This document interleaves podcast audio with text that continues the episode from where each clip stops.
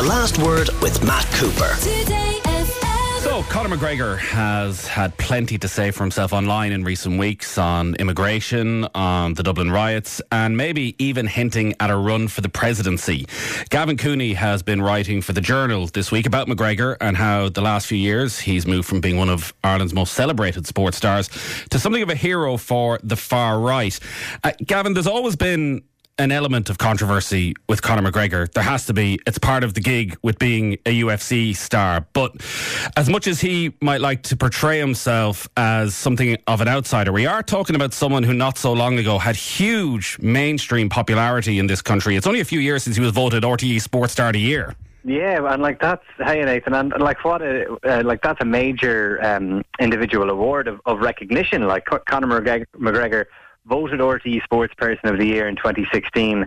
And that wasn't any old sporting year for Ireland. It was an Olympic year after the Rio Olympics. Ireland had been to the European Championship. So you know, it was quite a competitive field. Um, he won via public vote. And, you know, at that time, he was really at the zenith of his uh, mixed martial arts fighting career. I mean, he had won uh, world titles at two uh, two weights. He was a multi multi millionaire many times over. Uh, and then the following year, he he fought that he fought that exhibition boxing match against Floyd Mayweather, kind of improbably uh, making an absolute fortune for himself out of that. So yeah, it, it's been and it has been a while, I think, since we've thought about him in terms of being quite a relevant sports person for a whole number of reasons, and I'm sure we'll get into a couple of the reasons here today. But he hasn't fought in the UFC since the summer of 2021. Now he's going back this year, but I think he's only fought three or four times since that. Uh, since that bout with Floyd Mayweather.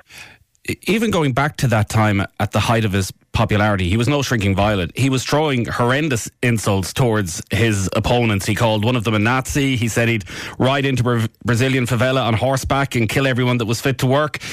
And there was an understanding almost that that sort of language was part of the show, that he was selling fights. It was, it was always kind of hard to know at that stage to what was real and what was just part of the sell. Yeah, that's exactly it, Nathan. I mean, like for UFC, uh, selling UFC fights is a little bit like selling very high-profile boxing fights in the sense that they're on pay-per-view.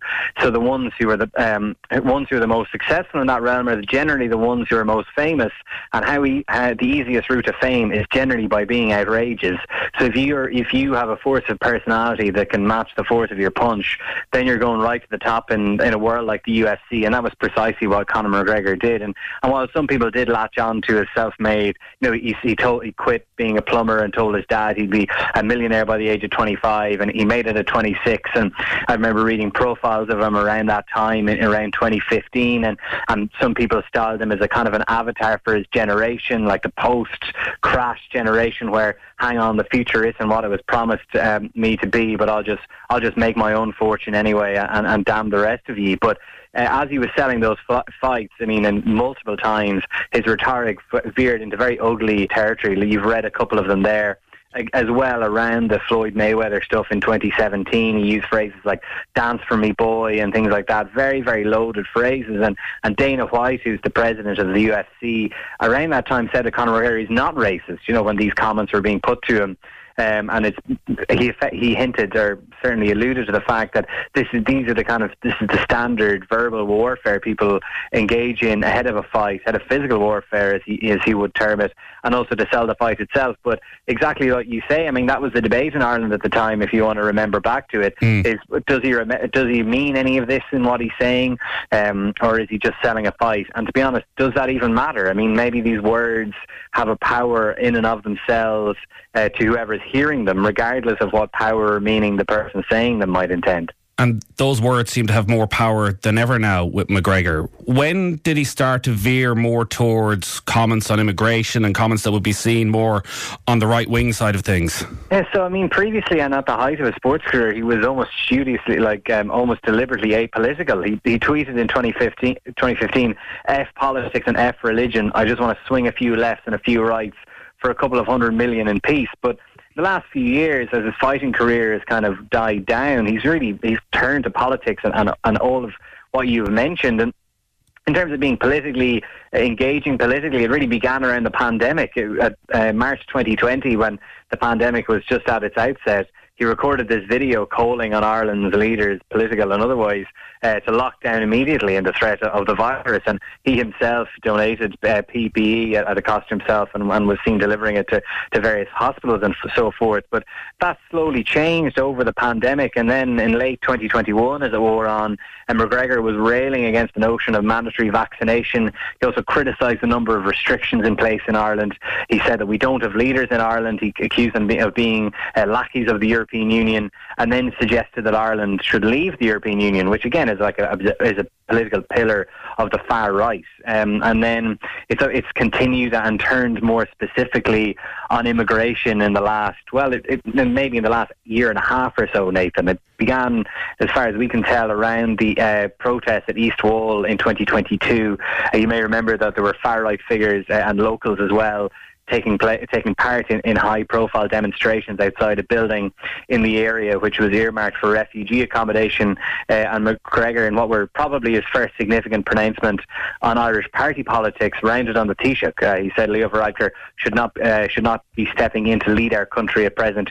He should be in hiding and, and all of this has been ramped up now in the in the last couple of months. And as you say, as far as you can tell, because one of the issues is that quite often he will tweet but then delete later on and around the time of the Dublin riots pre Christmas, there was a huge focus on McGregor and what he was saying online, a real heightened focus on that. What what was happening around the time of, of the Dublin riots and McGregor's social media accounts? The night before the Dublin riots, uh, McGregor tweeted, Ireland, we are at war. Um, and that's a comment that is now reportedly being investigated by Gardaí for inciting violence ahead of the riots.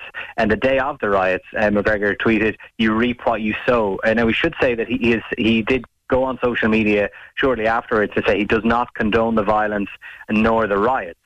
But he has, regardless of his intent or otherwise, he has become a clear reference point for some members of the far right in Ireland um, because there was one mocked up image um, disseminated on far right channels on Telegram around the riots showing an image of McGregor standing in front of a burning bus uh, with a mob standing behind him. Um, now, he didn't share that. It was shared on Telegram channels. Uh, but it just goes to show, I think, the extent to which he has become a reference point for some of those who are on the far right. But, Gavin, aside from the tweets and what he's been saying on social media, have there been any real signs of McGregor aligning himself with the far right? I think just in, in, in terms of what we've studied here, Nathan, and, and our piece on the journal, we just looked really at social media and and pronouncements ever since the riots, and he he did. You meant you said he hinted at, at a, a run for the uh, for the or, for Áras an Uachtaráin as Irish president. He's more than hinted at it. he, he has repeatedly done so in recent weeks he scaled it back and he's he's now making his return to the UFC and is talking about that and he also uses his social media channels to promote his, his very successful whiskey and um, and porter business. Uh, but even in the last couple of days, even today, I think he was tweeting uh, in response to uh, an RTE report on the number of people who have illegally entered Ireland, uh, saying that it, saying there was way too many. And he said ludicrous figures, national security at stake. To a RTE primetime tweet that uh, over three thousand people arrived to Dublin Airport without a valid identity document in 2023.